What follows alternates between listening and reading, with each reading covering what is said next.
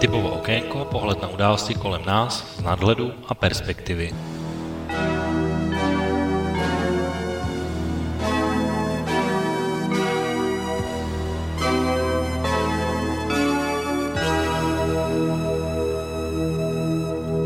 Páteční podvečer, vážení posluchači, od mikrofonu vás zdraví a vítá Intibo a začíná další relace Okénko, tentokrát s datumem 22. listopadu 2019. A ač tedy uplynulé dva týdny byly zejména ve znamení oslav 30. výročí listopadových událostí v roce 89, tak my dnes budeme pokračovat v našem tématu, které už jsme tady začali rozebírat minulé, a to je vlastně probíhající slyšení ve věci impeachmentu Donalda Trumpa, takže dnes to bude opět americká politika pouze, ale možná na konci se ještě vrátíme přece jenom k jedné události, která má taky takové československé pojítko.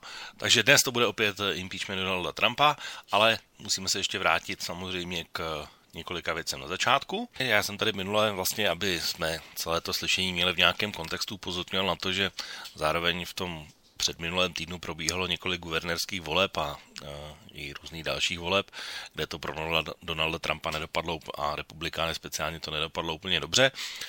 Ještě jedna volba se konala až o minulém víkendu, to znamená ta jedna guvernérská ve státě Louisiana, tak jak jsem na to upozorňoval.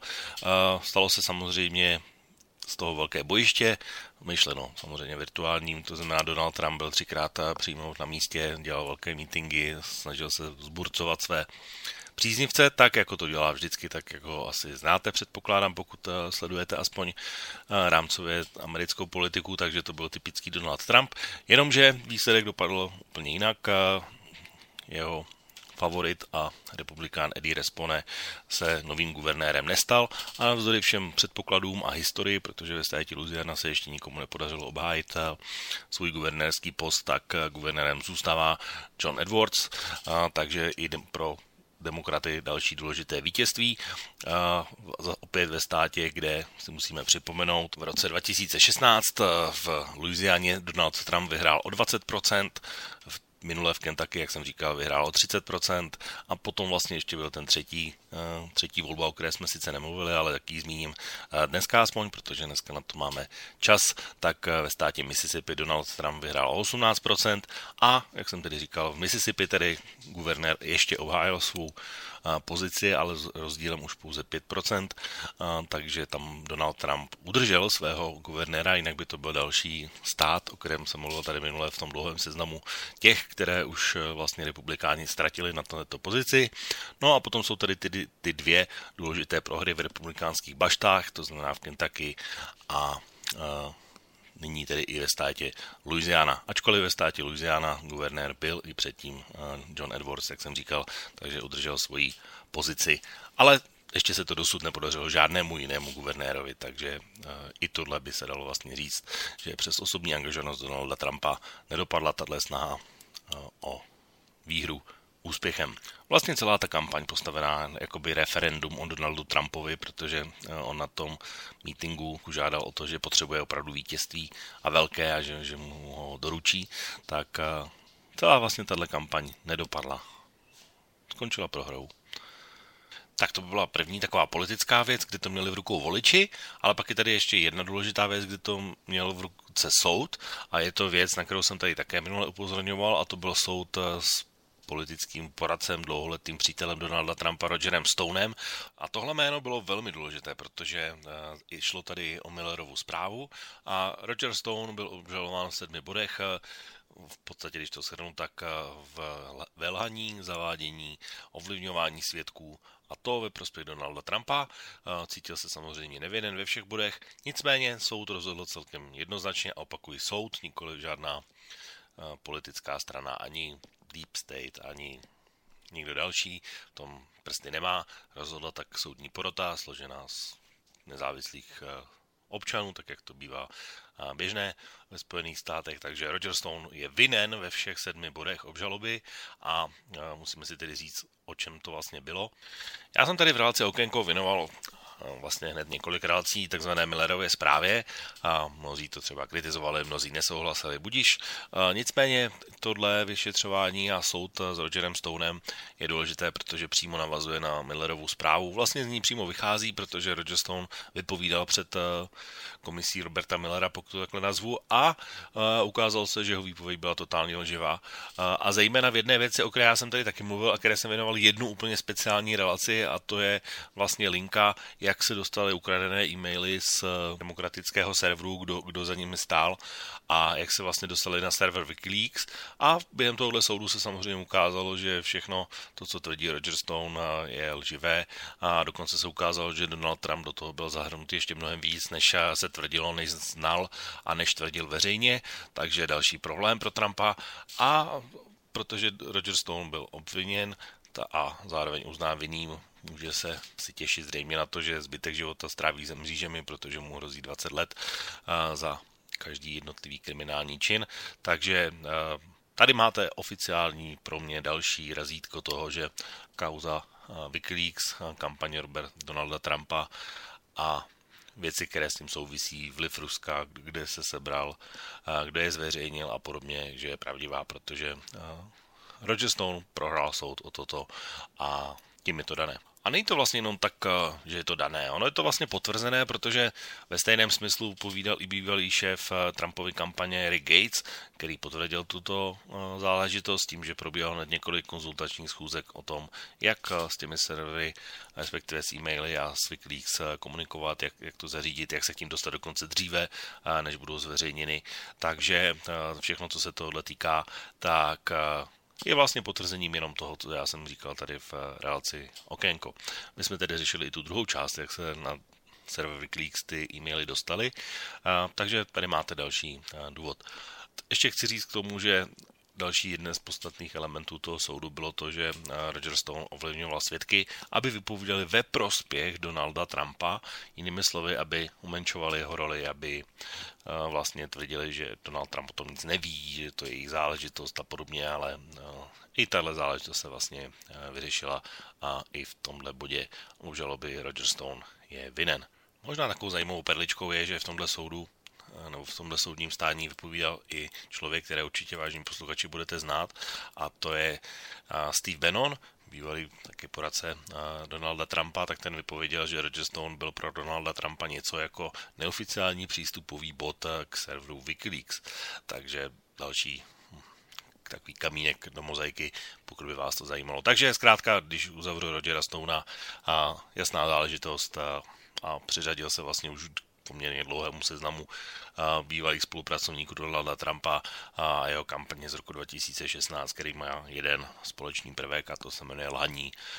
A aby toho nebylo málo, tak ještě další člověk z blízkého okolí Donalda Trumpa, i současný vlastně osobní právník Rudy Giuliani, o kterém dnes taky bude nepochybně řeč a kterého si mnozí ještě asi musí pamatovat jako bývalého starostu New Yorku v době 11. září 2001, tak ten pravděpodobně bude také stát před soudem za další kriminální činnost v souvislosti s nelegálním financováním. Takže je to v souvislosti s, i s věcmi, o kterých dnes také budeme mluvit. Takže další nepříjemnost a další kamínek vlastně nejbližší okolí Donalda Trumpa, který bude v potížích. Tak to by byl takový jenom rychlý sumář ještě věcí, které musíme probrat na začátku a které jsem považoval za nutné ještě uh, osvětlit, protože uh, se to taky bezprostředně týká toho, co se v americké politice děje. A teď se tedy pojďme dostat k tomu, no, už tomu nejdůležitějšímu, co se týká uh, vlastně výpovědí a veřejného slyšení, které známe v tuhle chvíli pod slovem impeachment. My jsme si tady minule řekli několik důležitých věcí, jak ta procedura probíhá, o čem to vlastně je, kdo rozhoduje a podobně, takže teď jsme vlastně v té teprve první fázi toho, kdy probíhají veřejná slyšení a vlastně u žalobců, když to tak řekněme, protože sněmovna reprezentantuje tady v pozici žalobce, takže to je vlastně ten průběh, který teď probíhá a já jsem si pro dnešní relaci připravil do úvodu hned několik audioukázek, které vás tak trochu dostanou do centra dění. Budu to sam, samozřejmě z obou táborů politických, takže zase se budeme snažit být nestraní, tak jako vždycky okénko chci, aby bylo. Takže první reklamu, kterou bych asi pustil, tak to je politická republikánská reklama, která se do médií moc nedostala, ale uh, vlastně popisuje na to, jak to vidí uh, republikáni. Joe Biden promised Ukraine a billion dollars if they fired the prosecutor investigating his son's company. If the prosecutor's not fired, you're not getting the money. Oh, son of a bitch. Got fired. But when President Trump asks Ukraine to investigate corruption, the Democrats want to impeach him, and their media lapdogs fall in line. They lost the election. Now they want to steal this one. Don't let them. I'm Donald Trump and I approve this message. A teď krátký klip eh, z opačného tábora, který ještě před začátkem samotného slyšení nahrála nově zvolená eh, kongresmenka ze státu Virginie, tedy státu, o kterém jsme mluvili minule, Elaine Luria.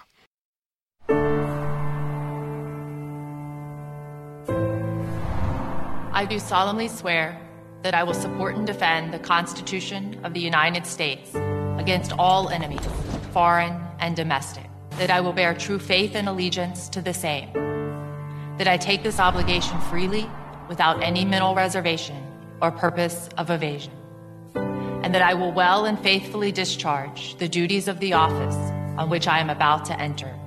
So help me God. It is making people sit up and take notice tonight that Elaine Luria has now joined six of her fellow freshman Democrats to call those actions, quote, an impeachable offense. God help me. Devastating news today for the Trump administration. Critical new evidence tying President Trump to possible abuse of power. So I am about to enter the office on which the duties of discharge I will well and faithfully take.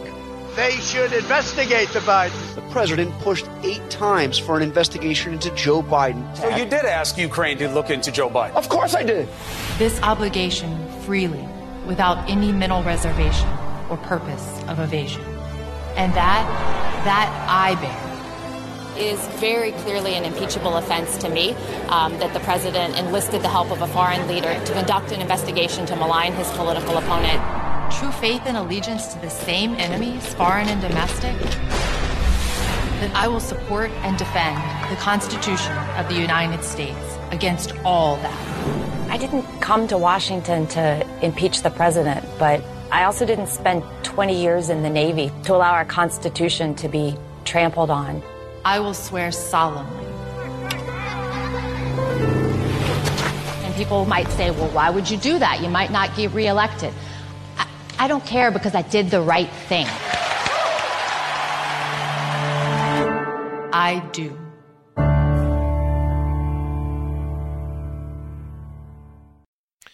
Zaznamenat také musíme slova Donalda Trumpa o dvou pánech, o kterých dnes tady taky nutně musí být řeč, protože to je tak samozřejmě také velké téma současných slyšení. I don't know those gentlemen. Now it's possible I have a picture with them because I have a picture with everybody. I don't know them. Uh, I don't know about them. I don't know what they do. But uh, I don't know. Maybe they were clients of Rudy. You'd have to ask Rudy. V podobném stylu zahájil celé slyšení i republikánský kongresmen Devin Nunes.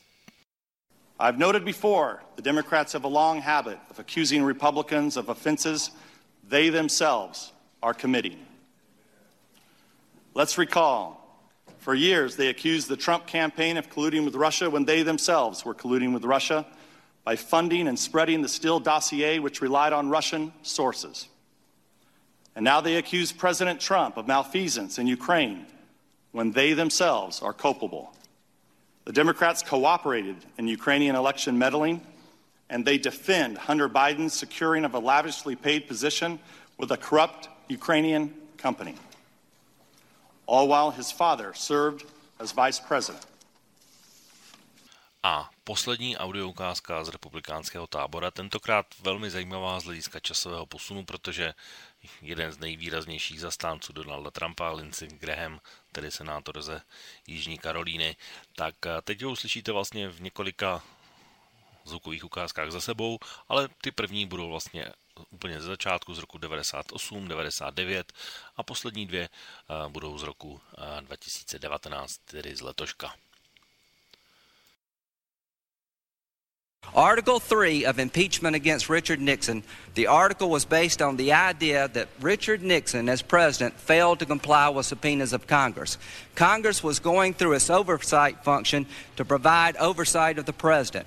When asked for information, Richard Nixon chose not to comply, and the Congress back in that time said, You're taking impeachment away from us. You're becoming the judge and jury. It is not your job to tell us what we need. It is your job to comply with the things we need to provide oversight over you. The day Richard Nixon failed to answer that subpoena is the day that he was subject to impeachment because he took the power from Congress over the impeachment process away from Congress and he became the judge and jury.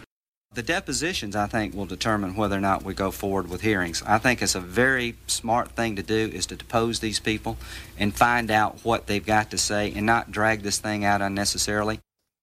You don't even have to be convicted of a crime to lose your job in this constitutional republic if this body determines that your conduct as a public official is clearly out of bounds in your role. The purpose of the resolution is to let the House know that the process you're engaging in regarding the attempted impeachment of uh, President Trump is out of bounds, is inconsistent with due process as we know it, it's a star chamber type inquiry, and it's a substantial deviation from what the House has done in the past regarding impeachment of other presidents. I'm not here to tell you that Donald Trump's done nothing wrong. A poslední audio ukázka pro dnešní úvod. A ta nám ukazuje, jak to šlo vlastně časově za sebou a jestli bylo dřív, jak se říká v Česku, slepice nebo vejce, to znamená, jestli bylo nejdříve zrušení pomoci, anebo jestli bylo nejdříve zahájení vyšetřování.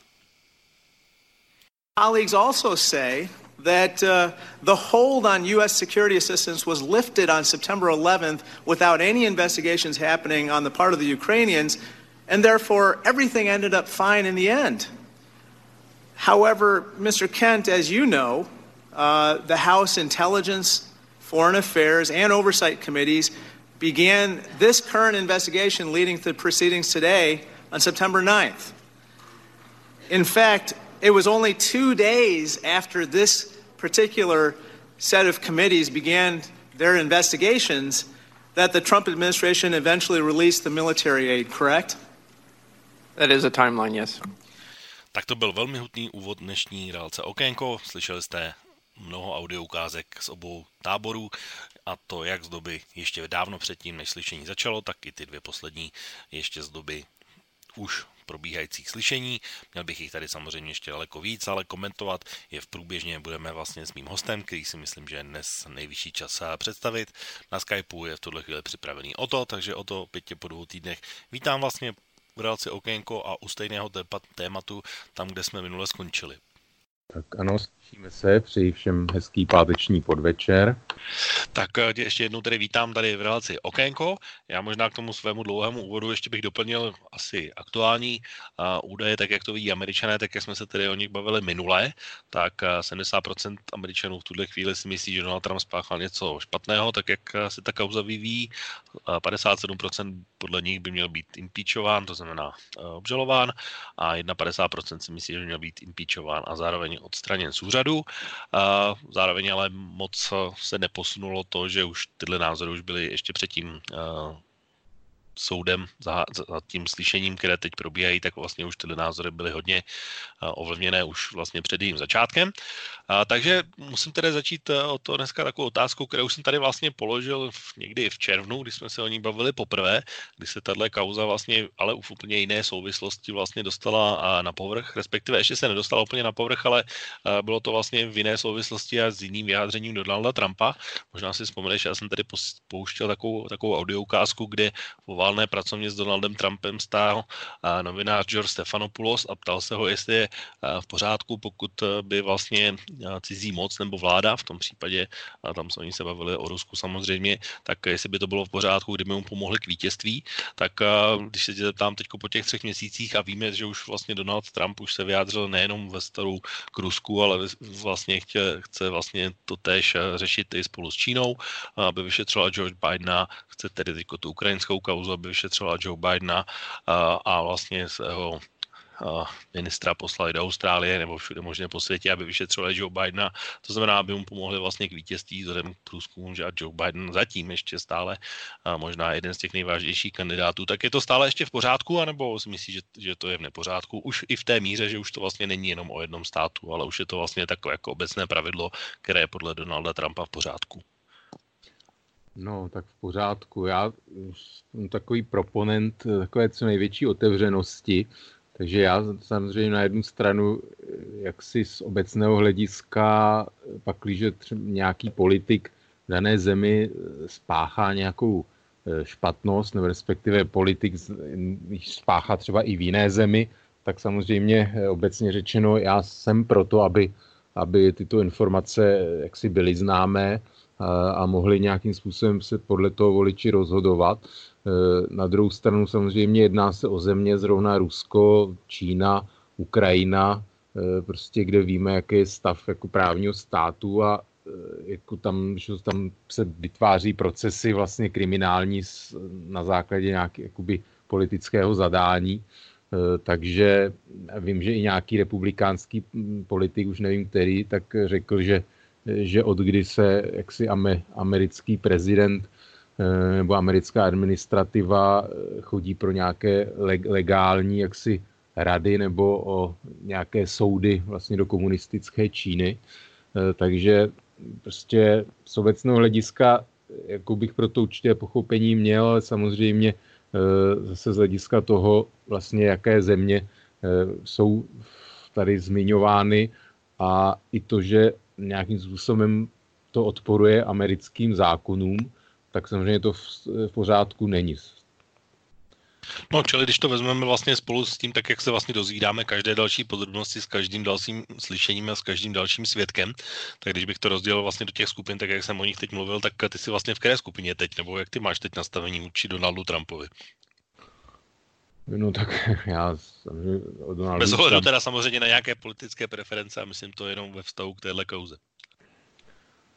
No, no, nevím, těžko se to samozřejmě odděluje, jo? Je to, jako, nemůžu to úplně zastírat, eh, ale eh, myslím si, že kdyby to bylo to, co dělá Donald Trump, tak eh, kdyby něco takového dělal prezident na opačné straně vlastně spektra nějaký demokrat, který mi je politicky blížší, tak určitě bych s tím měl taky velký problém. Eh, myslím si, že bych se dokázal odprostit od sympatí a, a, a nebyl takový ten zaslepený člověk, který vidíme právě u republikánů nebo příznivců Donalda Trumpa, kde prostě opakují vyloženě jeho, jeho hesla, jeho vůbec ten jeho narrativ, prostě, že je to nějaký hon na čarodejnice.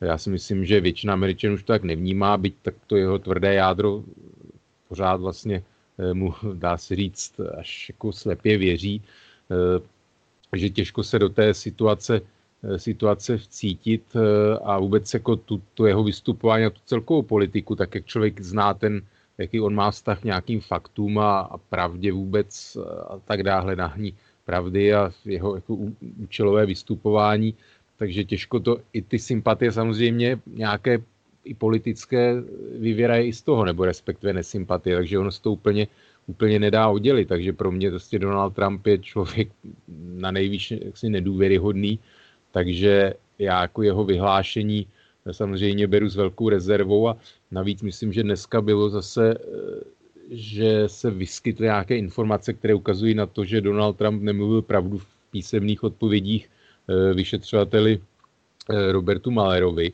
takže možná se objevují takové úvahy, jestli by i to zase nemělo být členěno do toho vyšetřování vlastně. Už se vyšetřuje. V rámci impeachmentu, ano, eh, kdy se ukazuje, že on vlastně zase lhal v podstatě, takže eh, prostě Donald Trump si myslím, že to bude jeho jaksi nějaký eh, je mu jako možný konec. Tohle, že konečně v vozovkách dojede na, na to, jak volně nakládá vůbec jaksi s fakty a No to je vlastně jedno, jedno velké téma, nebo jeden, jeden velký uh, balík vlastně věcí, o kterých bych dneska třeba chtěl taky mluvit.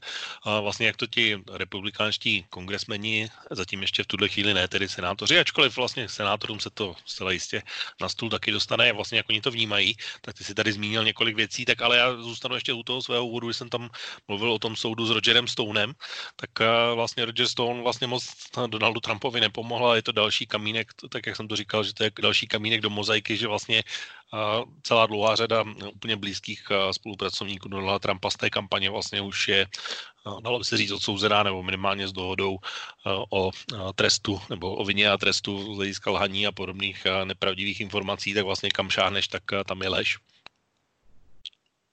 No samozřejmě, tak těch odsouzených už je dost, další, další vlastně probíhají soudy nad některými z nich a no to je tak, že pak, když jako to alespoň trochu lze použít, tak Donald Trump řekne, že toho člověka nezná, nebo že ho viděl jednou a že jako to není nikdo důležitý, že jako nevěděl o něm, co dělá a tak dále. Jo, a nebo prostě vyloženě hodí přes palubu, že začne prostě tweetovat e, nějaké, řekněme, urážky proti ním, nebo e, prostě chová se přesně, jak, jak byl jednou nazvaný jako gangsterský boss, tak který vlastně se chová přesně jako ještě teda ne, nedává příkazy k vraždě, ale jako by vyjadřuje se takovým tím způsobem, že jsou to prostě jako zrádci, že porušili nějaký slib o merty, mlčenlivosti a takové, no, když to no, parafrázovat. To, to určitě k tomu se taky dostaneme. Já jenom možná jenom k tomu lhaní, tak eh, jak jsi říkal, že, že to možná na to konečně dojde, tak není to ale marná snaha nebo marná naděje v tom smyslu, že vlastně kdyby jsme šli do důsledku, tak eh, těch lží už je tolik, že to už by muselo být jako mnohokrát předtím. Nebo je, to, je tohle už jako velmi vážné, jakoby oproti tomu ostatnímu? No tak ono vážné už je to dávno. Já prostě, to je vůbec, co, co tak nějak přemýšlím, eh, jako kam jsme se dostali, jak je tohle možné. Jo? A je to takový ty implikace třeba z 30. letech v Německu, kdy eh, jako, jako ne, ne, pořád, jako jak se to mohlo stát, jak něčemu takovému mohlo dojít prostě, jo? tak to je takové to, eh, jako posouvání limitů, prostě to jsou věci, které by byly dřív jaksi nepředstavitelné u amerického prezidenta jeho okolí jako si nějaké události a, a my si na to jakoby zvykáme a v podstatě ta, jako dřív by stačil jeden, dva lidi který, a už, už jako by ten prezident byl v podstatě jako politicky vyřízený. A tady jako jsou odsouzený zelhaní prostě x, x vlastně lidí z Trumpova okolí a Trump jako pořád se tváří, že on, on jakoby s tím nic nemá, že, že to vlastně to ty, to jako ty lidi za to můžou ty odsouzení, že on je čistý. A... No, no to je politickýho na čarodejnice, to je takové tradiční, pořád opakované. No samozřejmě, a jako to, ty jeho voliči, velká část to pořád, jak to řeknu, baští prostě a jsou slepí, nevidí nalevo, napravo, prostě berou, že to je nějaký on, že ty lidi že ho zradili a jsou zaplacený, podplacený.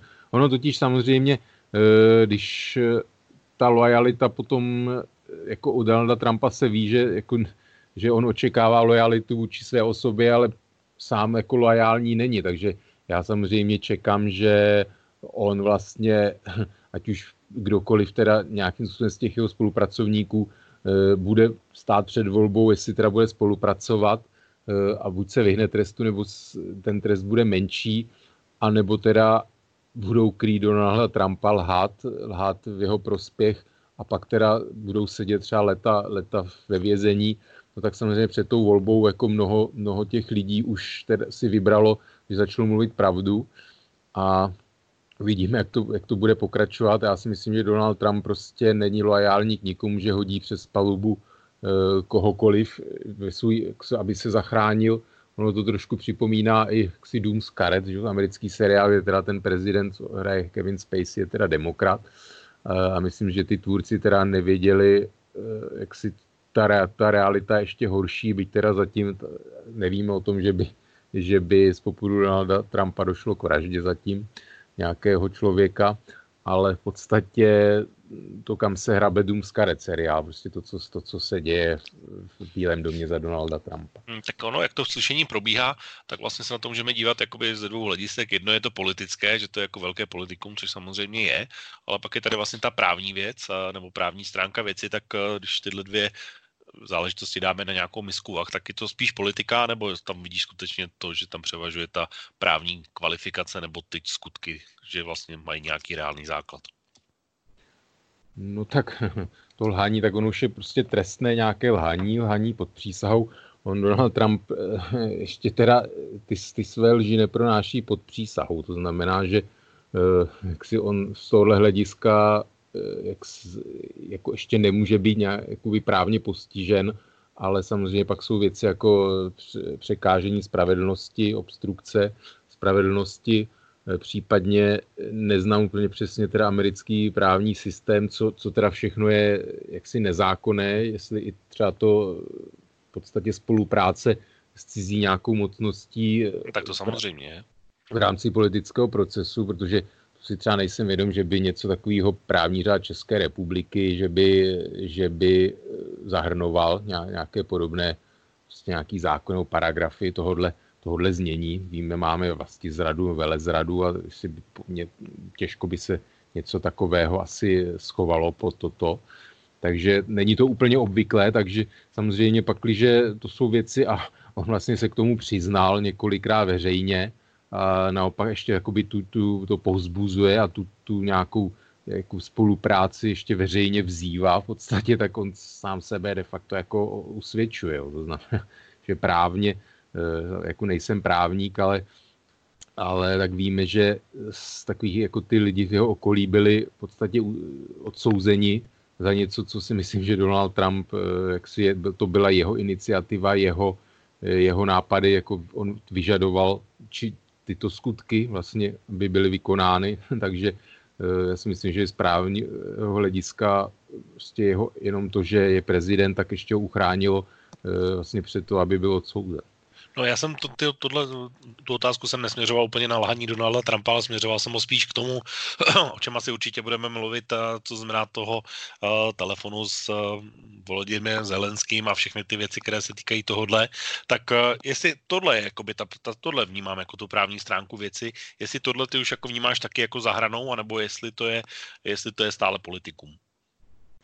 No jak jsem říkal, já nevím prostě kterých nějakých jako paragrafů zákonů se to eh, jak si může týkat. To, že zatím všechno nasvědčuje tomu a svědci tak vypovídají, že skutečně eh, prostě Donald Trump pozastavil přislíbenou eh, vlastně vojenskou pomoc v hodnotě 400 milionů dolarů za to, že prezident Ukrajiny Zelenský vyhlásí teda, že, že se otevírá vyšetřování znovu ukrajinské firmy Burisma, plyn, plynárensko energetické z doby, kdy tam byl v jeho vedení syn viceprezidenta bývalého Johna Bidena, tak eh, to vypadá, že skutečně takhle, takhle to bylo, plus teda pozvánka do Bílého domu, eh, že to bylo to něco za něco, neustále omílané, eh, tak vlastně ty už jako je mnoho svědků, kteří vlastně toto potvrdili, čeká se ještě na další, které právě už bude asi kritické, pakliže toto potvrdí, vlastně toto, to, co se předpokládá, no tak eh, to už asi by bylo jaksi takový, jak bych řekl, v tom procesu impeachmentu eh, takový ten zlatý grál, kdy by ten senát otázka, jak by se k tomu postavil, samozřejmě převážně většině republikánský, protože republikáni ještě stále prostě to směřují na to, že je to vyloženě jako politická záležitost. Eh, takže já, já nevím, tohle to něco za něco, jestli to odporuje nějakému eh, prostě americkému zákonu samozřejmě. Tak Mitch McConnell jako předseda Senátu vlastně říkal, že není žádná šance, jak by Senát mohl v tuhle chvíli eh, Donald Trumpa vlastně zprostit úřadu a že to určitě neudělají. Takže vlastně to v podstatě vysí jenom na, na republikánech. Já jsem tady právě z toho důvodu pouštěl tady v úvodu vlastně toho Lince Grahama, kde vlastně ty první ukázky byly z impeachmentu Billa Clintona, kde vlastně bylo úplně celkem jasný, jakože vlastně když to srovnám s tím dnešním jeho postojem, tak je to úplně o 180 eh, stupňů otočené, že tam vlastně on říkal, když bych to přeložil a vrátil se k tak eh, že vlastně to, jenom to, že, že prezident nespolupracuje s kongresem je důvod k impeachmentu, to, že uh, vlastně nemusíte ani nic spáchat jakoby podle zákona, můžete být uh, zbaven úřadu a podobné věci, tak dneska vlastně už asi se to posouvá jakoby do toho, že všichni vědí, že, se, že to, co se stalo, asi není dobře, ale vlastně ta republikánská obrana v podstatě je, má taková odstupňovaná uh, už celkem zřejmá, zřejmá, zřejmé schody, když bych to takhle měl říct, tak vlastně nejdřív se nic nestalo, pak se něco něco stalo, bylo to, je to ale v pořádku. Když to není v pořádku, tak se za to ale nedá udělat impeachment, uh, ale pak už to teda impeachované možná je, protože jsme to takhle chtěli kdysi v minulosti, ale teď v tuto chvíli to neuděláme a pak vlastně se vracíme zase na začátek, že když je nějaká nová kauza, tak jsme zase na začátku. Tak uh, třeba i z tohohle hlediska je to vlastně jenom ta, ta obrana je jenom účelová, nebo, nebo vlastně by tady mělo převážit něco, uh, jakoby, když jsme se bavili o lojalitě, tak tady vlastně se velmi často zmiňuje lojalita mezi stranou nebo politikem, svojí politickou kariérou a vůči nějakým obecným pravidlům zemi, když bych to takhle měl pojmout. No tak ono, tohle, to odstupňování, to, to nejsme svědky poprvé, jo? To, už, to už bylo v minulosti. Právě proto, že říkám, že když je jiná kauza, tak se to vlastně děje úplně stejně. Přesně tak, takové to, že jak si ničemu ne, jak si nedošlo, pak došlo, ale jako není to, není to nic špatného, ano, je to špatné, ale není to nelegální, tak jako přesně to už, jak si bylo několikrát, no tak samozřejmě ta obhajoba je, je účelová a jak jsem řekl minulé, předminulé relaci, prostě závisí to na, na postoji, eh, řekněme, většiny republikánských voličů. Prostě očekávám, kdy jestliže kdyby se stalo nějaký zázrak, že by voliči Donalda Trumpa, eh, řekněme, v nějaké větší míře se od něj začali od, odvracet a, a způsobovalo by to eh, porážky, eh, řekněme, jaksi většího rázu ještě v různých teda volbách, různě po Spojených státech, tak by si to pro některé, některé vlastně senátory začalo být americké Eh, respektive republikánské větší druh zamyšlení. A oni samozřejmě jsou, jsou eh, senátoři eh, i teda, z, řekněme, ze států, které nejsou jednoznačně republikánské a tak ty, tam očekávám, že ty můžou jaksi začít jak více přemýšlet, co to pro ně znamená, ale zatím, zatím se ta lavina ještě nestrhla. Otázka je samozřejmě, co on si myslí v soukromí, protože Uh, ono vystupuje několik takových těch eh, hlavních, že, řekněme, řečníků za ně, za republikány, ale spousta z nich se, eh, aspoň co vím, nějak jako vyloženě vyhraněně nevyjadřuje k tomu nebo podrobněji, takže vlastně ani nevíme, co si úplně, co si úplně o tom myslí a jak se případně zachovají, ale bohužel je to účelové, je to vyloženě, vidím to jako snahu zachovat si křeslo. Ono, když se vezmeme Richard Nixon, tak Richard Nixon ten vyhrál prezidentské volby vlastně krátce před eh, vypuknutím afery Watergate vlastně v roce, tuším, 72, a kdy už vlastně se na tu aféru bylo zaděláno.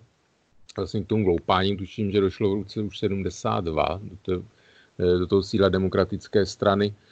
Eh, ve Washingtonu a ten vyhrál velkou většinou nad, nad McGovernem, demokratem, na rozdíl od Trumpa, který jako získal menšinu vlasů a jenom díky systému volitelů vlastně vyhrál, tak Nixon vyhrál s daleko eh, vlastně větší podporou. No a nakonec to samozřejmě bylo o tom, že se, že se i vlastně jeho členové vlastně republikánské strany v Senátu od něj odvrátili a vypadalo to prostě, že bude, že bude hlasováním impeachován, takže Nixon sám odstoupil tak tam to bylo o tom, že eh, nevím přesně tenkrát, jaká by, jaké byly eh, veřejné mínění, vlastně názory, ale zřejmě... Velmi ta... podobně tam vlastně nejdřív to bylo takové jako, že ne a potom, tak jak přicházely ty další informace, tak se to velmi rychle měnilo. Samozřejmě, takže je otázka prostě, jak to, jaké je to naladění. Já si myslím, že v té době, v té době, byť samozřejmě demokraté on ten McGovern si myslím, že nevyhrál mimo jenom proto, že, že byl takový, dá se říct, hodně doleva politik a byl, byl něco to, co v dnešní době vlastně demokratické straně takový ty progre, progresivci uh, vlastně navrhují, aby, aby byl vybrán americký kandidát vlastně demokratický dovoleb jako levicový, takzvaně progresivní. Uh, no tak takový byl podobně McGovern a hodně prohrál, takže určité, určité hm, jakoby roz, vzdálenost mezi těmi stranami byla i tehdy, ale z, asi to vidím tak, že prostě ten právní stát, ty hodnoty nějakého jako politické kultury a té americké demokracie e, prostě vůbec jako lidem víc, mm, řekněme, leželi na srdci než dneska, protože ono v roce 60, nebo respektive na začátku 70. let bylo to uh, už tuším po vypuknutí ropné krize. Ono to samozřejmě taky jako to jsou věci propojené, protože vůbec eh, výsledky amerických voleb se hodně předpokládají, že ovlivní nějaký jako ekonomický cyklus. Jo? Takže to je zase další věc samozřejmě, protože ty různé ekonomické nestrázně jsou, jsou připisovány vládnoucímu americkému prezidentovi, byť za ně jako nutně vůbec ne, jako nemůže, nemusí být zodpovědný. Ale v, tom, v těch 70. letech zkrátka prostě ta veřejnost se nějakým způsobem přiklonila i teda z řad republikánů a myslím si, že to určitě mělo, mělo nějaký teda vliv na to rozhodování těch amerických senátorů, takže uh, uvidíme, prostě tehdy ta, říkám, ta situace v té společnosti nebyla, co se týče jako etnicky ani a hospodářsky, tak uh, vyhraněná jako, uh, jako dneska. Prostě tenkrát to, to, to, ty důvody, které vlastně Donalda Trumpa vynesly, vynesly do křesla prezidenta, tak uh, ty tehdy vlastně neexistovaly, nebo z daleko, daleko menší míře. Takže asi i z toho důvodu prostě ta, ta společnost nebyla tak polarizovaná jako dneska eh, a výsledkem té polarizace je prostě zvolení Donalda Trumpa. Takže to jeho jádro eh, je nějaké, řekněme, pevné, prostě vidí v něm jako nějakého až část z nich až jako spasitele nějakých eh, návratů starých časů a tak dále, takže a nechtějí se té své představy zdát za žádnou cenu. No, ty se tady bavíme vlastně o, o republikánech, tak já vlastně, eh, tak jak jsem zase začal v úvodu s těmi programy v těch eh, guvernérských volbách, tak je třeba tohle známka toho, a protože Louisiana to potvrdila vlastně svým způsobem, a, a tak jak jsme se o tom mluvili i minule ohledně Kentucky a podobně a v těch jiných místech, že vlastně už se ta podpora, když to řeknu takhle, drolí a že ani vlastně, protože v té Louisianě Donald Trump byl opakovaně, bylo to vlastně úplně stejné, jako kdyby byly prezidentské volby a chtěl tam vlastně a velmi se v tom angažoval a velmi to hrál jako na sebe a i ten kandidát vlastně v podstatě celou tu kampaň postavil na tom, že to je vlastně jako muž Donalda Trumpa, takže ani tohle už vlastně jakoby nestačí a ta podpora se přeci jenom sice pozvolna, ale vlastně už jako dostavuje nebo respektive ve prospěch Donalda Trumpa nedostavuje, i když se tam přímo osobně aktivuje, působí, anebo účastní? No, těžko říct, protože Donald Trump byl, co se týče nějaké spokojenosti s jeho vládnutím, tak eh, byl ještě níž už jako v průběhu toho výkonu jeho mandátu. Už to bylo, tuším, nějakých 36, 7, 8% Teď eh, ty poslední čísla byly pořád jako ještě přes 40, takže už na tom v podstatě byl i hůř. No, 40 ale... to je takový, 43 je takový jako dlouhodobý průměr, ono záleží hrozně na tom, jaká ta agentura se vezme, když bych to měl já vzít ze svého hlediska, jako že to sleduju podrobně. Ano, ale prostě byly ty čísla i pár bodů po 40, takže jako už na tom v tomhle smyslu určitě byly i hůř. A e, i když samozřejmě ty výsledky voleb nasvědčují tomu, že ta podpora e, alespoň někde jak si může slávnout. On je třeba říct, že v té Louisianě vlastně byl to stávající, ten guvernér byl demokrat a byl takový ten sociálně konzervativní, kde právě eh, řekněme, on schválil, myslím, že to bylo v Louisianě takový ten skandální v podstatě eh, zákon protipotratovej, tak on ho vlastně pro, propagoval na rozdíl teda od většiny demokratické strany, která samozřejmě jako to velmi kritizovala. No, tak on nepůsobí hlavně, si musíme říct, že Louisiana a Kentucky jsou republikánské bašty dlouhodobě, desetiletí v podstatě, takže působí v nějakém prostředí, které samozřejmě ovlivňuje z hlediska toho, co může prosazovat. Že... Kdyby tam prošel s programem, nevím, Bernieho Sandersa, tak by asi těžce pohořel samozřejmě. No přesně tak, jo, drž, jako držení zbraní a tak dále, takže On je to člověk, jako na kterého jako šlo eh, špatně útočit z těchto pozic. Samozřejmě byl tam rozdíl teda, co se týče zdravotnictví, e, takže jako rozdíly tam jsou, ale ne, nebyl to takový ten eh, klasit jako v úvozovkách, nebo v úvozovkách u některých možná i bez úvozovek demokratů jako socialista, takže těžko úplně šlo na něj útočit z těchto pozic. E, ale je to samozřejmě, on to i vyvolává zase otázky do demokratických primárek, Eh, vlastně koho mají demokraté nominovat, jestli ten příklon doleva, jak si je... Tak teďko do nich dosáhl dokonce i Barack Obama, který varuje předtím, aby se moc posunuli doleva, čili taková v podstatě nepříjem, nepřímá podpora podle mě Joe Bidena a Petra Buttigiege. Samozřejmě, tak ono těch kandidátů, těch takzvaně jaksi umírněných nebo středových je víc, ale je otázka, už teď to odbočujeme, tak jaký to bude mít vliv na voleb, jestli zase ty, co minule vlastně mnoho příznivců Bernieho Sandersa nevolilo potom Hillary Clintonová nebo někdy dokonce Donalda Trumpa, takže ono eh, jak si... Tak já jenom když se tomu fakt stavíme, a jenom bych tomu fakt ztratil jenom pár vět, protože myslím si, že demokratické primárky, uh, protože primárky tady se konat budou, respektive uh, už vlastně jsou za dveřmi, takže demokratické primárky tady v relaci okénko určitě budeme probírat uh, podrobně a mnohokrát, tak uh, tady to je vlastně takové to staré dilema pořád, jestli jako více doleva, nebo čím více doleva, nebo jestli lepší ten středový kandidát, ale musíme si říct jako jednoznačně jméno Obama jako v demokratické straně rezonuje velmi, takže jsem tady říkal minule, že kdyby kandidovala Michelle Obamová, okamžitě by byla na čele všech kandidátů bez jakýkoliv diskuze. Uh, takže to je jeden, jeden aspekt. A druhý aspekt je, že uh, už před minulými volbami tady nebyla zkušenost s Donaldem Trumpem, která tady teď je, takže teď už vlastně v podstatě, já to tak vnímám, tak tady ten tady ta věc, o který mluvíš, tak teď už je výsloveně umenšená a v podstatě demokrati, jestli v něčem jsou sjednocení, takže prostě nebudou volit Donalda Trumpa nebo se nezúčastní, protože naopak jejich úspěch závisí na tom, že jich přijde co nejvíc. No tak přesně tak, ano, a to je to nebezpečí, že pak, že to, jak si prostě, ať to bude nějaký středový kandidát, anebo více doleva, tak se obávám, že prostě nepřitáhne k volbám část eh, vlastně demokratických voličů. Jo. jo a potom vlastně ještě tady teda třetí aspekt, který ještě zmíním, že vlastně čím více bude ten kandidát středu, tím více má za naopak šanci uh, z, uh, oslovit, uh, když to řeknu, ne, nespokojené republikány. Samozřejmě, ale podle těch průzkumů těch, řekněme, potenciálně nespokojených, který volit Trumpa nebudou, je, si myslím, znatelně méně, než těch potenciálně nespokojených eh, demokratických voličů, kteří nepůjdou k volbám, protože buď je kandidát málo, anebo moc levicový. Takže... Mm, tak tam je ještě ta třetí věc, která se jmenuje independence, který jsou vlastně jako ne- nezávislí ani na jedné straně. Takže čistě stranicky eh, řečeno, samozřejmě podpora Donalda Trumpa je vysoká v republikánské straně, ale pořád je to jenom 40% populace, čili zase na druhou stranu, aby mohl Donald Trump vyhrát, musí udělat něco, aby získal vlastně ty nezávislé a tam si nevede vůbec dobře v tuhle chvíli.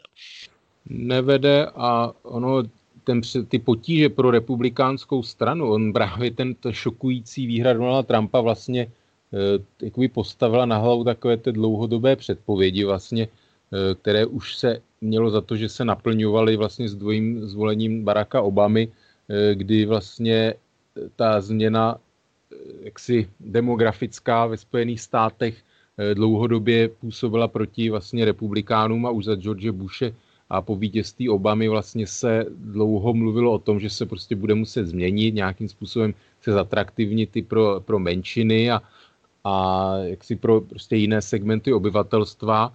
Oni to republikáni dlouho prostě dělají v těch, že různě jakoby manipulace s volebními okrsky a tak dále, takže oni vyhrávají, přestože ztrácejí vlastně, vyhrávají volby jakoby většinově.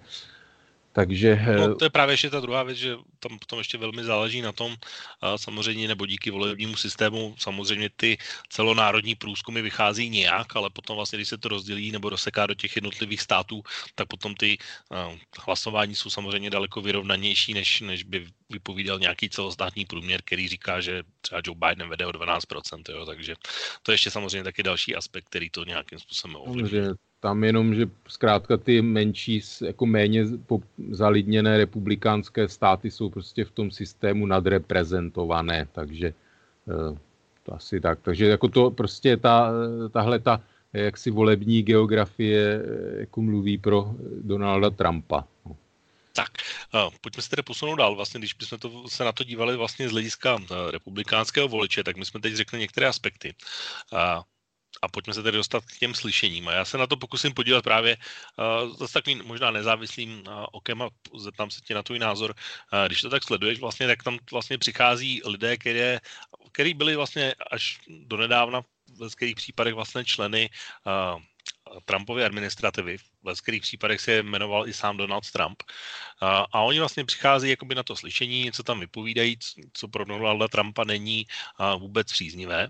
A, a vlastně třeba Maria Jovanovič je vysloveně terčem a, nějaké smršti tweetů na, na Twitterovém účtu Donalda Trumpa, a Fioně Hill vyš, eh, vyhrožují smrtí a může takhle vlastně pokračovat, jakoby, že vlastně lidi, kteří se snaží držet nějaké hodnoty, tak jsou vlastně terčem tady té kampaně, tak eh, co ty si o, o tom myslíš, jestli to je, jestli to je vlastně v pořádku? Je to v pořádku? No tak v pořádku to samozřejmě není. Oni samozřejmě, jako tak, oni známe ty lidi i u nás prostě, jako jsou takový lidé, bohužel, víme to i v Británii v souvislosti s Brexitem, že takový ty jaksi umírněný politici, kteří jak řekněme nezastávají jako určité někomu nakloněné názory nebo pozice, tak jsou vystaveni prostě nějaké jako nenávistím, vyhruškám smrtí a tak dále.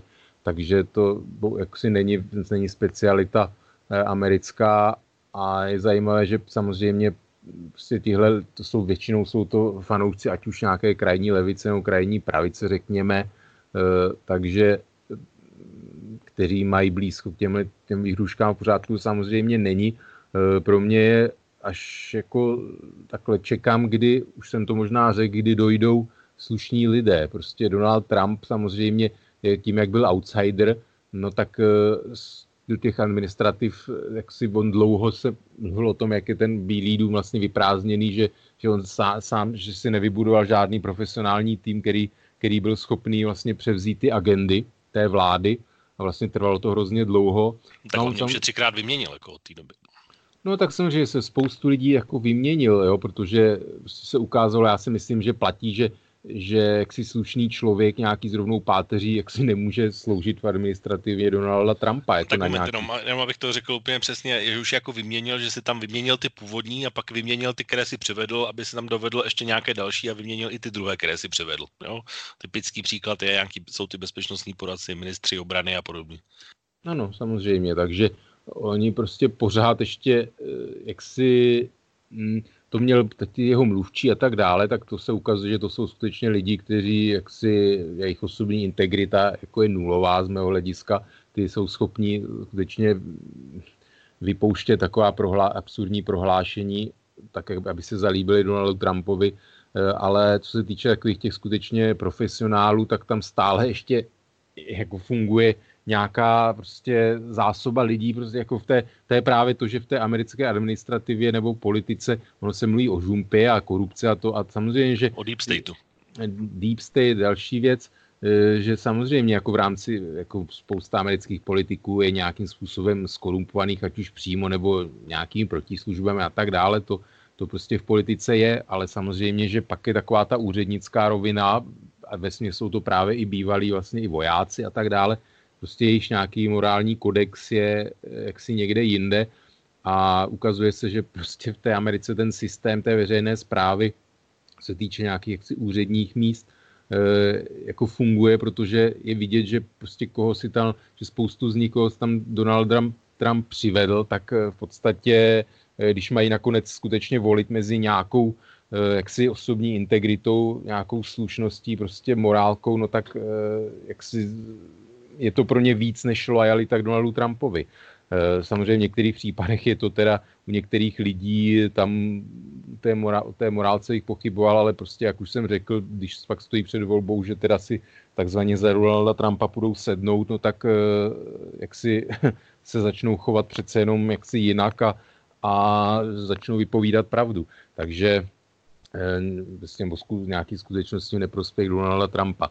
Takže pro mě je to ještě jako příjemné zjištění, že ještě stále prostě eh, jak si jsou lidi, kteří e, i ty další už několikátá vlna, které jsou jmenováni, tak ještě spousta z nich prostě jsou to slušní lidi, kteří, e, kteří jak si chtějí bojovat za, nebo e, právní stát prostě v, Americ, v Americe. Hmm. Připadá ti v pořádku, když se tam třeba Devin Nunes zeptá vypovídajícího, jestli, jaký je vztah jeho k Donaldu Trumpovi, jestli je to never Trumper?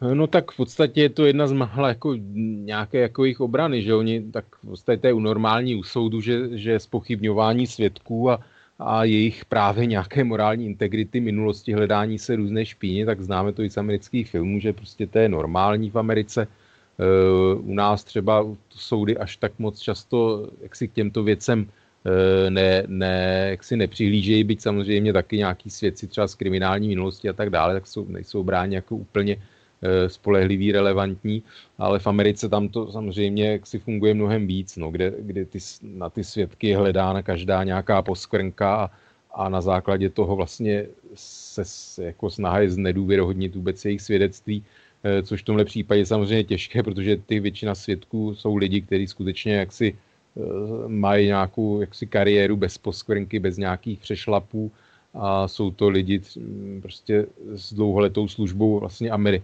americké zemi s mnoha jaksi vyznamenáními a tak dále, oceněními, takže ono je samozřejmě v tomhle tom je to těžké, ale takže dá se říct, že ono v podstatě jako těm republikánům nezbývá, než to hrát tady na to, že, že ty svědci prostě jako spochybňovat nějaký jejich eh, jaksi eh, integritu v tom, že jsou vlastně svědčí účelově, protože prostě nejsou nějaký voliči nebo fanoušci Donalda Trumpa. No a nejde přesně tohle vlastně ten moment, když si to na to takhle podíváme, protože ještě se pořád nebavíme o žádných detailech jakoby toho, co se dělo a nedělo. Tak vlastně, když se na to podíváme takhle, tak vlastně, když spochybňuješ vypovídajícího, tak v podstatě to je nepřímý přiznání toho, že vlastně tě nezajímá úplně ta faktická věc, to znamená toho, co se stalo nebo nestalo, ale snaží se nějakým způsobem uh, napadnout, spochybnit vlastně ten proces jako takový. Uh, my to známe třeba z kauzy, nevím, Davida Ráta, typicky, jo. Uh, tak vlastně není tohle vlastně přiznání toho, že vlastně ta obrana je vlastně jakoby v podstatě, tak jak jsme si o tom říkali před chvilkou, že vlastně něco se stalo, nestalo, je to legální, nelegální, není to impeachment, je to impeachment. A tak vlastně, když tomu, to, tohle k tomu ještě přidám, tak se vlastně ukazuje, že ta obrana vlastně jakoby slábne a že už to jako je tohle už jedna z mála zbraní, která se ještě vůbec, když už se budem, nebudeme bavit o té faktické stránce věci, že se dá ještě použít. No tak souhlasím, že ano, je to ukazuje to prostě, že oni jaksi nemají, nemají čím jak si toho Donalda Trumpa eh, jak si bránit, že, že už se uchylují těmhle věcem, protože fakticky jak si ty lidé jsou eh, jako z hlediska jako jiných těžko, těžko nějakým způsobem napadnutelní. Samozřejmě, že teda jsou to věci, některý ty svědci, jako jsou to nepřímí účastníci hovoru telefonního, které slyšeli, jak si ten hovor slyšeli, byť to nebyl hlasitý odposlech, takže ještě dochází ke spochybňování, že to není svědectví z první ruky de facto. Uvidíme, protože někteří svědci ještě takový ty takzvaně prvosledoví ještě čekají na výslechy, tak uvidíme prostě, jestli to risknou a budou, budou pokoušet se lhát nebo nějakým způsobem kličkovat a přivodit si tím eventuálně nějaké trestní stíhání e, vlastně v budoucnu, anebo jestli takzvaně hodí Donalda Trumpa přes palubu pod tím... autobus. Teďko, teďko, teďko funguje spojení hodit pod autobus.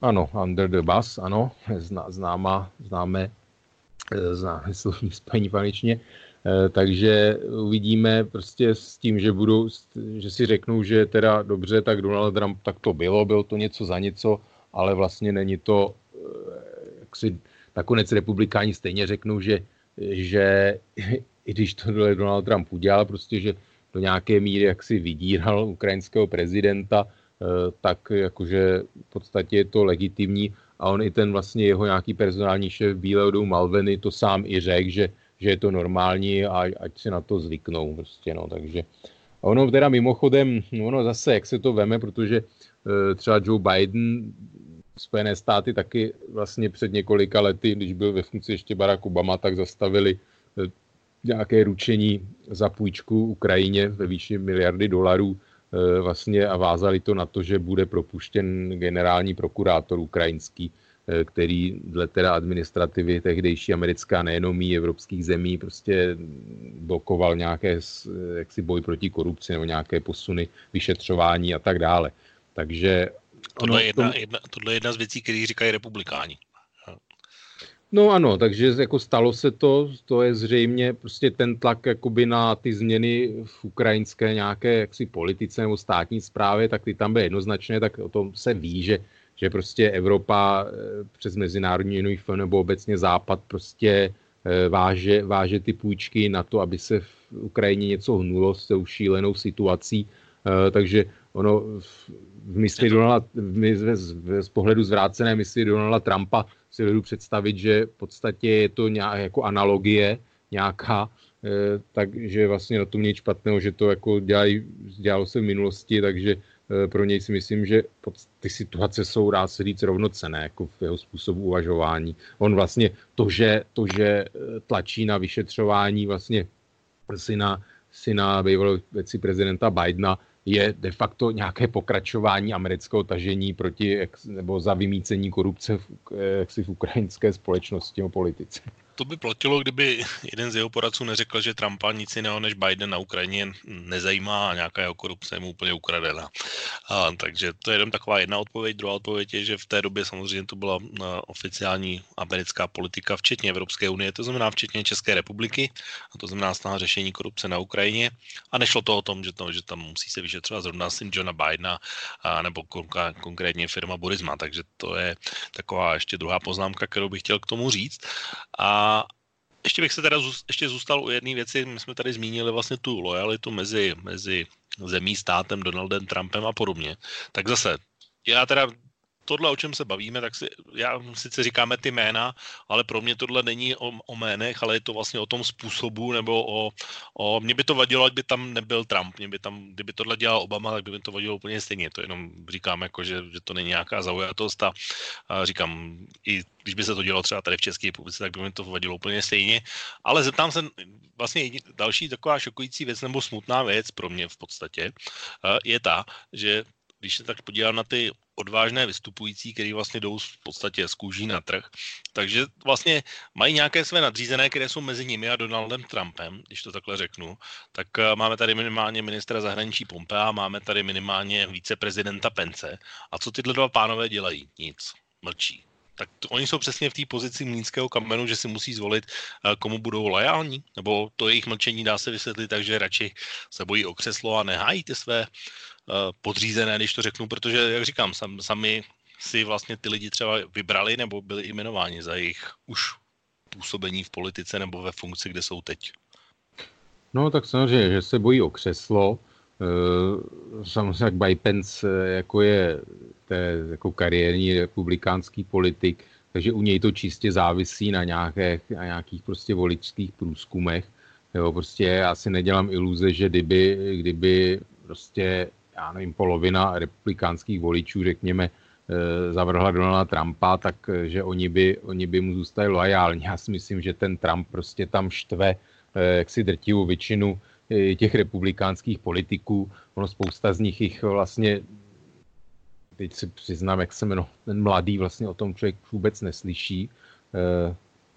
Mladý vlastně republikán, co byl teď nevím, jestli ve sněmovně reprezentantů, předseda jejich, no, nevím. Ale zkrátka spousta takových těch, který jo, prostě jak si nemohli vystát, tak z, z politiky už odešli vlastně dobrovolně, nebo, nebo v těch Myslel jsi Paula, Paula Ryana? Přesně tak, Paula Ryana, nevím, co se s ním stalo. Asi si nemyslel Johna McCaina. Ne, tak Johna McCaina. Ne, předseda, to... předseda reprezent, reprezentantů byl Paul Ryan. Ano, byl Paul Ryan, tak nevím, myslím, že on nějak už odstoupil, že nebude kandidovat, takže... Ne, ten už je úplně mimo tam vlastně, jak byly midterms, tak tam už on nekandidoval. No, tak se rozhodl nekandidovat. Což, což je jako jedno, jedno, takový z dalších aspektů toho, že vlastně tíhle jakoby odpůrci Donalda Trumpa třeba už ani nekandidují, ani neplánují kandidovat.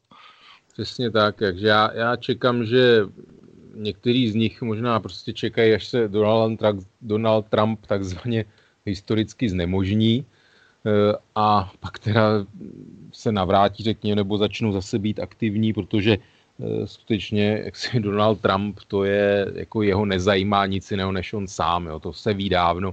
A prostě je to nějaké období a jako je třeba počkat, až skutečně eh, Donald, Donald Trump, aspoň pro část republikánských voličů, eh, jako předvede, řekněme, to své představení v vozovkách do hraje do konce a, a vidíme, no. Prostě jakoby situace, samozřejmě se opakuju, Eh, ono se předpovídá na v podstatě už příští rok eh, ekonomické veliké zpomalení a eh, takže můžeme se nadít toho, že tohle nakonec i Donalda Trump, Donaldu Trumpovi i zlomí v podstatě vasu voleb. Hmm. Celá vlastně záležitost, když se posuneme tedy k těm slyšením a k celé té kauze, tak vlastně začala dopisem takzvaného whistleblowera.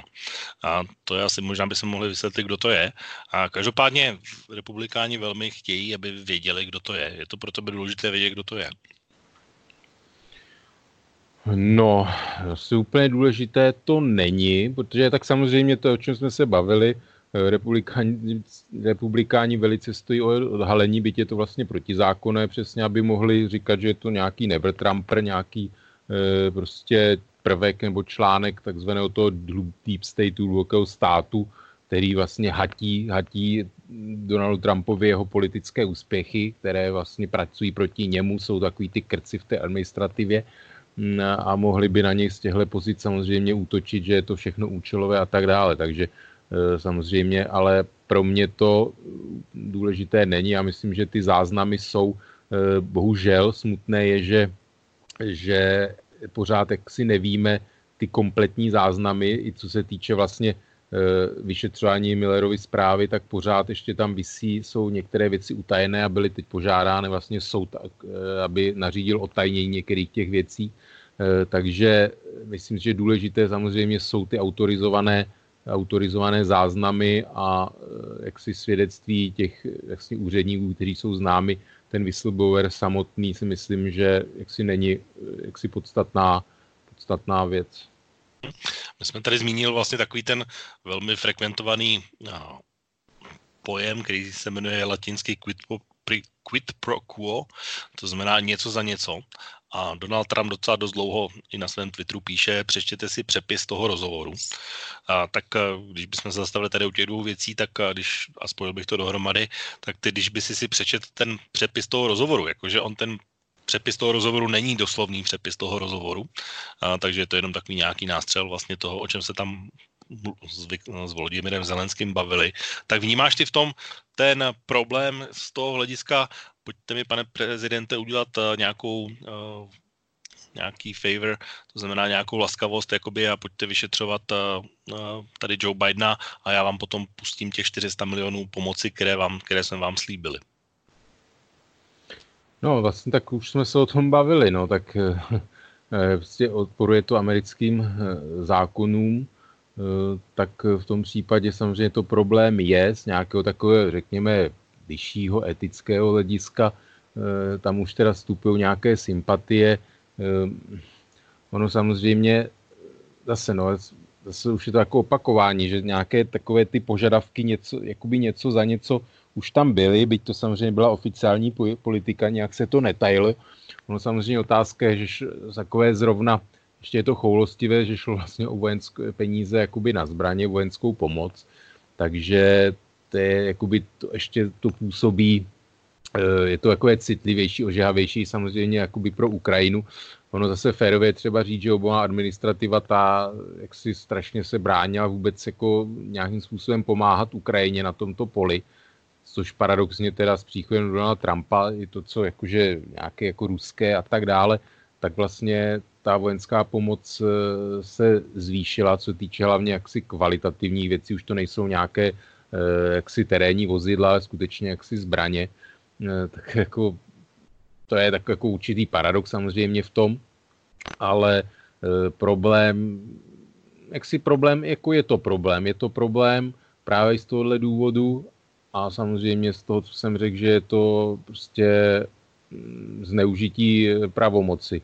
On vlastně řekl i eh, teď výslechu ten podplukovník Windman vlastně eh, řekl, že, že něco takového jak si ohrožuje americkou národní bezpečnost, což samozřejmě je otázka, jak, jak to pojímat. No, tak jestli z hlediska nějaké jaksi důvěryhodnosti Spojených států, když si nedělám iluze, že že asi jako i v minulosti jako docházelo k nějakým eh, jakoby americkým Ono se obecně má za to, že některé země, že Amerika eh, jak si vyrábí špičkové zbraně a nedělám si iluze, že, že i v minulosti v historii eh, byly jako prodej některých zbraní amerických vázán samozřejmě na nějakou jaksi politiku té dané země. Víme si třeba teď Turecko, že jo, Eh, americké stíhačky F-35 a tak dále, takže eh, prostě to je, ta vojenská i pomoc eh, jako vždycky byla nějakým způsobem vázána na, na zase nějaké chování té cílové země a je to samozřejmě logické, protože prostě Američané nebudou, nebudou prodávat špičkové zbraně zemím, kde teda by ta země mohla přeběhnout takzvaně na na opačnou stranu. To samozřejmě stávalo. V Iráku víme, že islámský stát se zmocnil zbraní vlastně irácké armády, kterou dostal vlastně i zadarmo od, od Ameriky vlastně tu výzbroj. Takže to je taková věc samozřejmě citlivá a v tomhle smyslu to asi si není nic nového.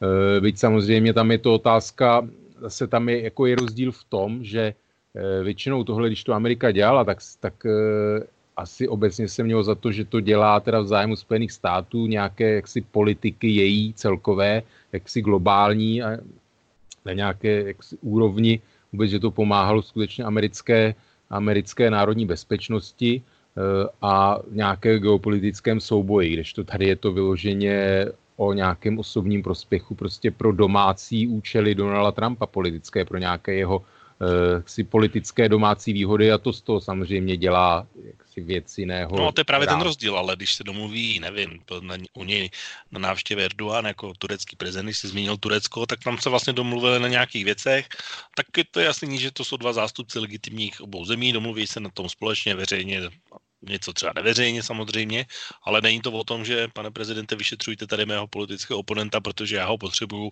nějakým způsobem příští rok ve volebním roce nějakým způsobem očernit, když to řeknu takhle. To je ten rozdíl.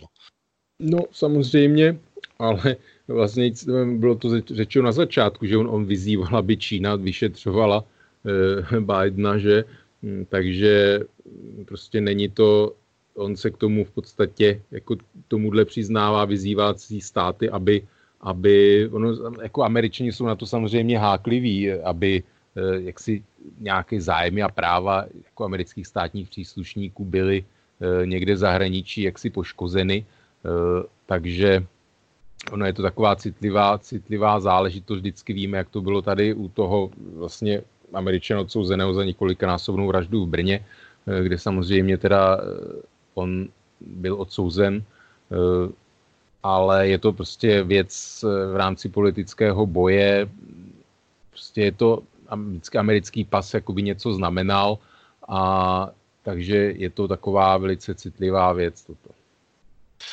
No já jsem tady pouštěl vlastně v úvodu tu uh, demokratickou uh, kongresmenku, vlastně, kde vlastně tam v tom videu bylo zakomponovaná přímo ta přísaha amerického zákonodárce, to znamená, že musí ochraňovat ústavu a podobné věci a hlavně uh, musí bránit vlastně jakoby vlivu ze zahraničí vlastně do politiky, tak jak to tam vlastně znělo přímo v originále, takže to je taková jedna věc, která se toho týká.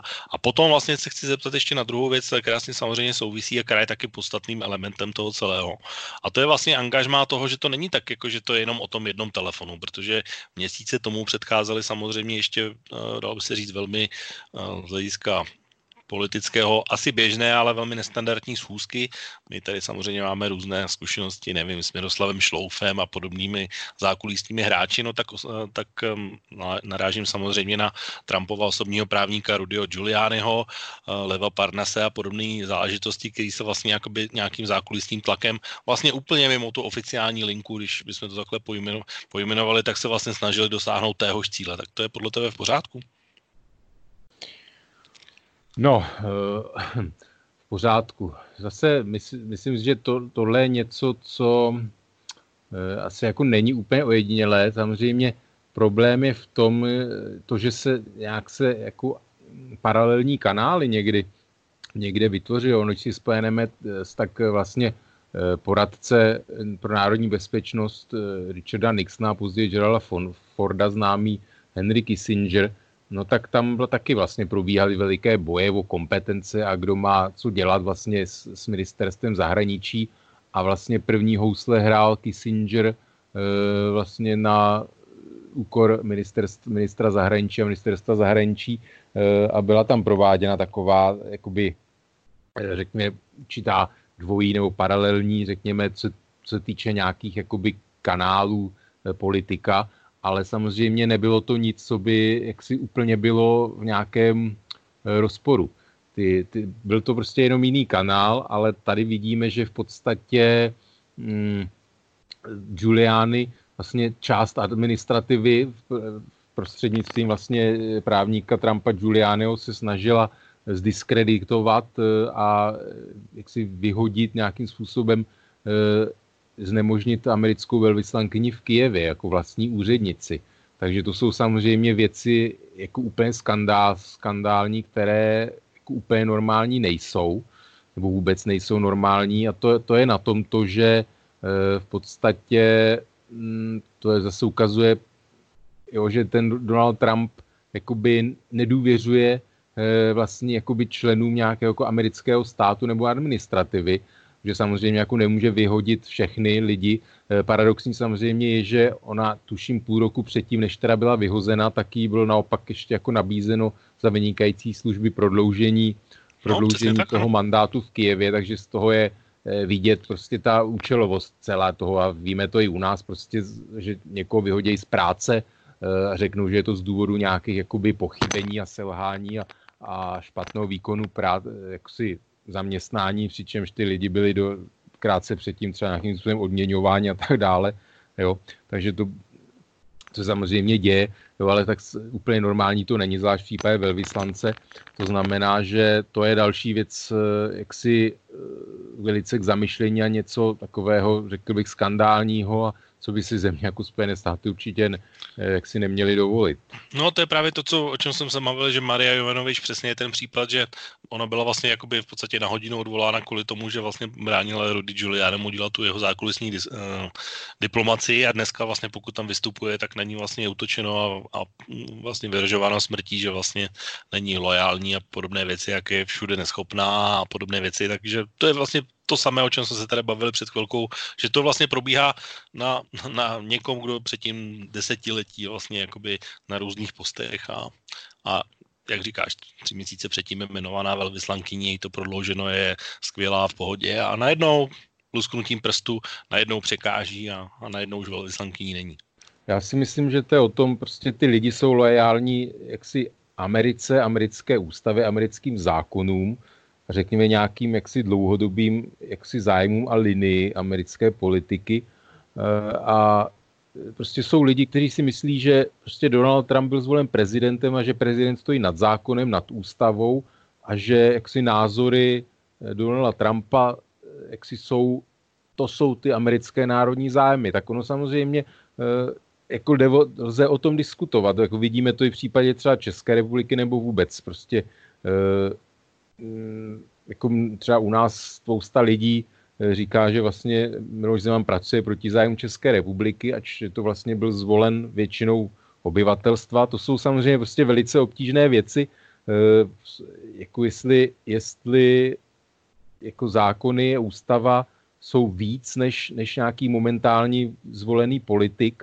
No prostě já si myslím, že jak si ústava, právní stát stojí víc než nějaké zájmy Eh, byť jaksi zvoleného většinou prezidenta, eh, ale je to samozřejmě, mnoho lidí to jako takhle chápat nemusí a, a, a je to samozřejmě hrozně nebezpečné, když vlastně ten eh, politi, je zvolen politik, který vlastně jeho jako práce, jako politická činnost v podstatě jako je v rozporu s nějakým jaksi právním řádem nebo do té doby dlouhodobými zájmy jaksi té země, které byly považovány za samozřejmé, tak je to problematické a samozřejmě najde se spousta fanatiků, který prostě podléhají kultu osobnosti a myslí si, že eh, líbí se jim nějaký vůdcovský princip. Eh, Donald Trump, já jsem přesvědčen, že on by strašně závidí eh, Kim Jong-unovi a podobným, že si můžou dělat, co chtějí. Jako, naprosto irituje a rozčiluje nějaká, jaksi, řekněme, Eh, opozice vůbec a, tisk, média a tak dále a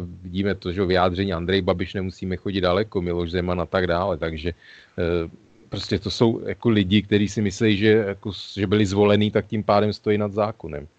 No, tak Kim Jong-un teďko Donalda Trumpa, respektive Američany, poslal k vodě doslova, že už nemá zájem bez nějakých dalších výsledků, jako pokud mu nic nenabídnou, tak už s ním ani nechce jednat, takže ani tahle linka úplně nevyšla. Ale když už jsme teda zmínili Donalda Trumpa, protože vidím, že čas nám hrozně pokročil, tak možná a čas teda utekl hrozně rychle, zatím jsme se pořád ještě nedostali úplně k těm detailním věcem a ale mluvili jsme o tom zase z trochu jiného pohledu než minule, takže, takže myslím si, že debata je to víceméně ideální, jakoby, a tak, jak bychom o tom mluvit měli. Ale je tady vlastně ještě jedna věc, kterou bych se zeptal, která vlastně už, my už máme zkušenost eh, z Millerovy zprávy a my jsme tím i začali a zmínili jsme to, že vlastně teď má Donald Trump problém s tím, jestli ty písemné odpovědi, které eh, poskytl Robertu Millerovi, jestli tedy byly v pořádku nebo nebyly v pořádku, jak jsem říkal, už se to vyšetřuje, tak eh, na svém Twitteru nedávno, vlastně v tomhle týdnu napsal, že zvažuje a velmi se mu líbí myšlenka, že on sám by vypovídal. Myslím, že to je pravděpodobné. No, eh, tak jak takhle z hlediska... Skoro, by, skoro bych se tě zeptal, jestli bys mi to vůbec doporučil vzhledem k tomu, těm jeho vyjádřením a podobně, protože u Roberta Millera mu to jeho právníci vyslovně nedoporučili, aby, aby takového něco dělal. No tak jednak eh, bylo to jisté zklamání to jeho vystupování, vlastně když eh, byl v souvislosti s tou zprávou, jakoby nějak jako výslechu nebo výpovědi, řekněme, nebo vysvětlení té celé té zprávy, toho vyšetřování, že jako nepůsobil moc jistě.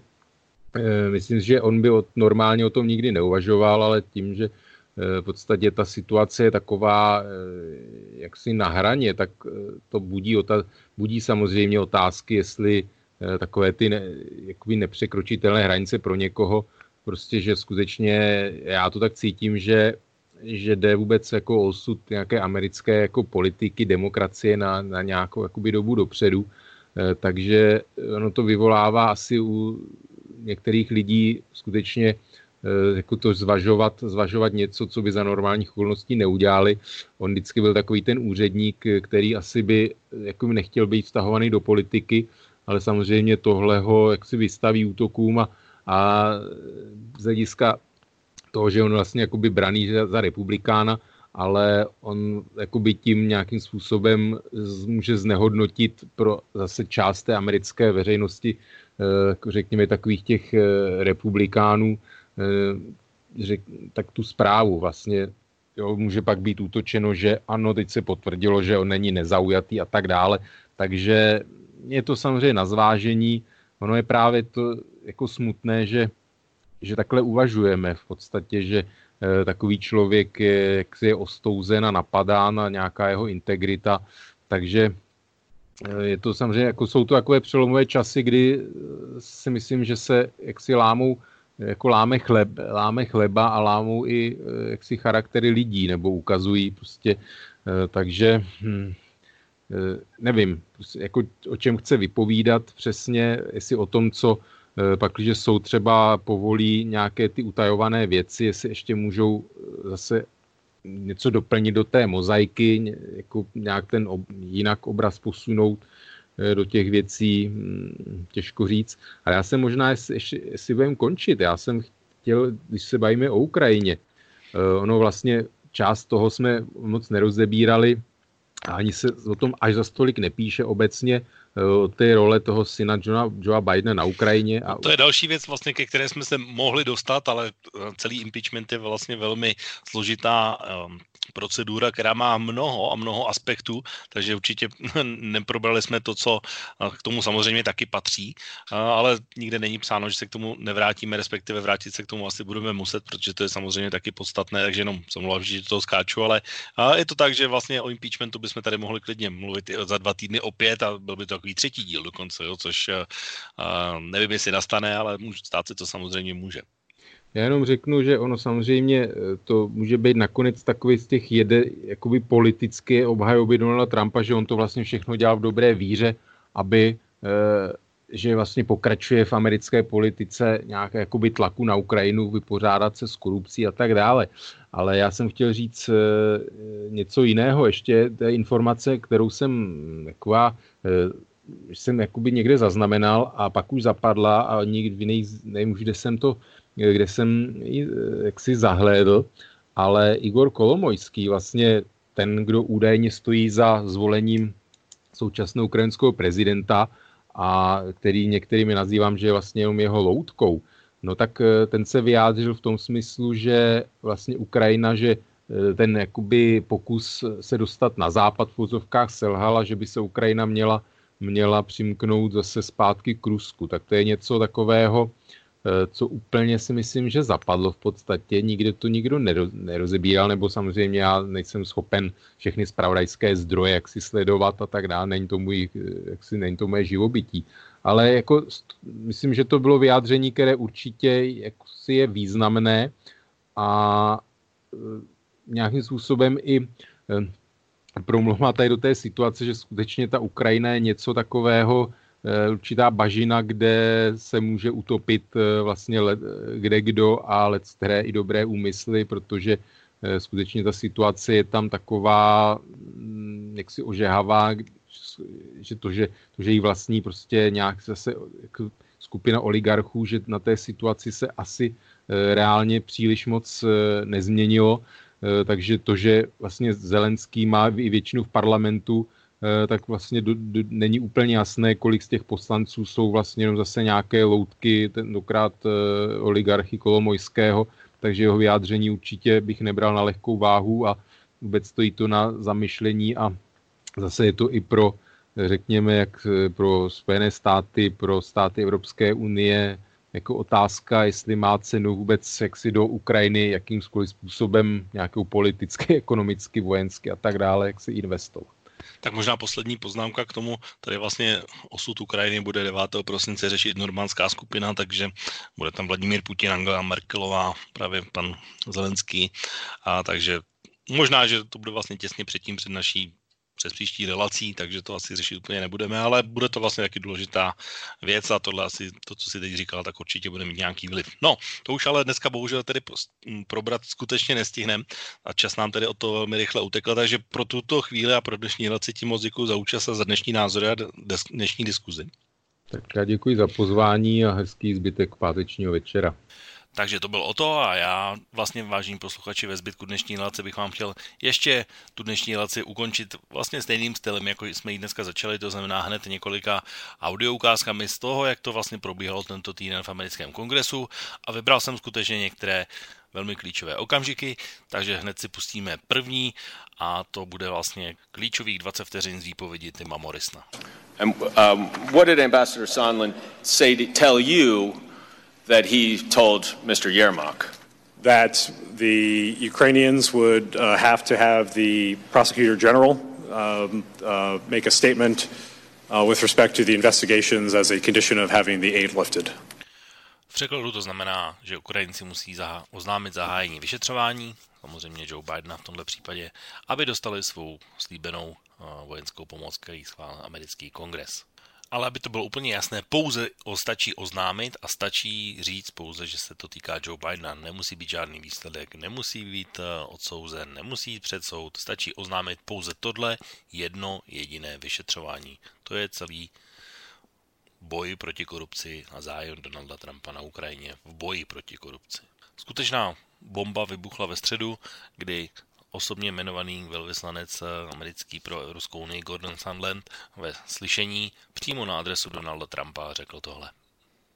Mr. Giuliani's requests were a quid pro quo for arranging a White House visit for President Zelensky. Mr. Giuliani demanded that Ukraine make a public statement announcing the investigations of the 2016 election DNC server and Burisma. Mr. Giuliani was expressing the desires of the President of the United States, and we knew these investigations were important to the President. Takže stejná záležitost a pouze uh, jediný rozdíl uh, vlastně, že Rudy Giuliani tohle jménem prezidenta Trumpa žádá a něco za něco je podmínkou pro to, aby se Volodymyr Zelenský dostal do Bílého domu. Kam se mimochodem stále ještě nedostal, a takže v Bílém domě nebyl. A tím pádem tedy nebyla splněna vlastně celá záležitost až do úplného konce. No, ale nicméně poslední audioukázka, úplně krátká, 15 vteřinová, je od člověka, od kterého byste asi, to by byl asi ten poslední, u kterého byste čekali, že by se mohl uh, nějakým způsobem přimlnout eh, k demokratům, protože to bude bývalý hlavní vyšetřovatel eh, impeachmentu eh, Billa Clintona, Kenneth Starr, to znamená republikán jako poleno, a ten na stanici Fox News celkem lapidárně řekl následující svůj názor. We've gotten closer to the president, but just for the reasons you identified, the president may have covered himself by saying no quid pro quo. The record is muddled. So we have Gordon Sunland's understanding. It doesn't look good for the president substantively. V překladu to znamená, nevypadá to vůbec dobře pro prezidenta, v tomto případě Donalda Trumpa, takže Kenneth Starr s tím určitě nějaké zkušenosti má a to je asi opravdu nejtrefnější popis tak aktuální situace, jak to s Donaldem Trumpem vypadá. Uvidíme, jestli se zachrání, jestli ho zachrání politika nebo lojalita uh, republikánských senátorů, tak jak se zatím situace jeví, anebo jestli dojde k nějakému nečekanému zlomu. Už jsem dneska viděl i vlastně takový symbolický obrázek eh, Trump, Trump Titaniku, který už se potápí, stejně tak jako ta legendární loď, tak uvidíme, jak to vydrží. Každopádně budu samozřejmě celou záležitost sledovat a pokud to bude nutné, určitě se k ní vrátíme i za dva týdny, což tady bude další relace Okénko, bude to opět v pátek podvečer. Budu se na vás vážení posluchači těšit. Děkuji za dnešní pozornost, že jste byli s námi, že jste si nás poslechli třeba i z archivu a moc vám děkuji za přízeň, protože i z toho archivu je celkem jasně vidět, že se vám okénko líbí a děkuji moc za podporu a budu se s vámi tedy těšit opět za dva týdny a od mikrofonu se v tuhle chvíli loučí Intibo a přeji vám příjemný zbytek pátku, případně víkendu. Táto relácia vznikla za podpory dobrovoľných príspevkov našich poslucháčov. I ty sa k ním môžeš pridať. Viac informácií nájdeš na www.slobodnyvysielac.sk Ďakujeme.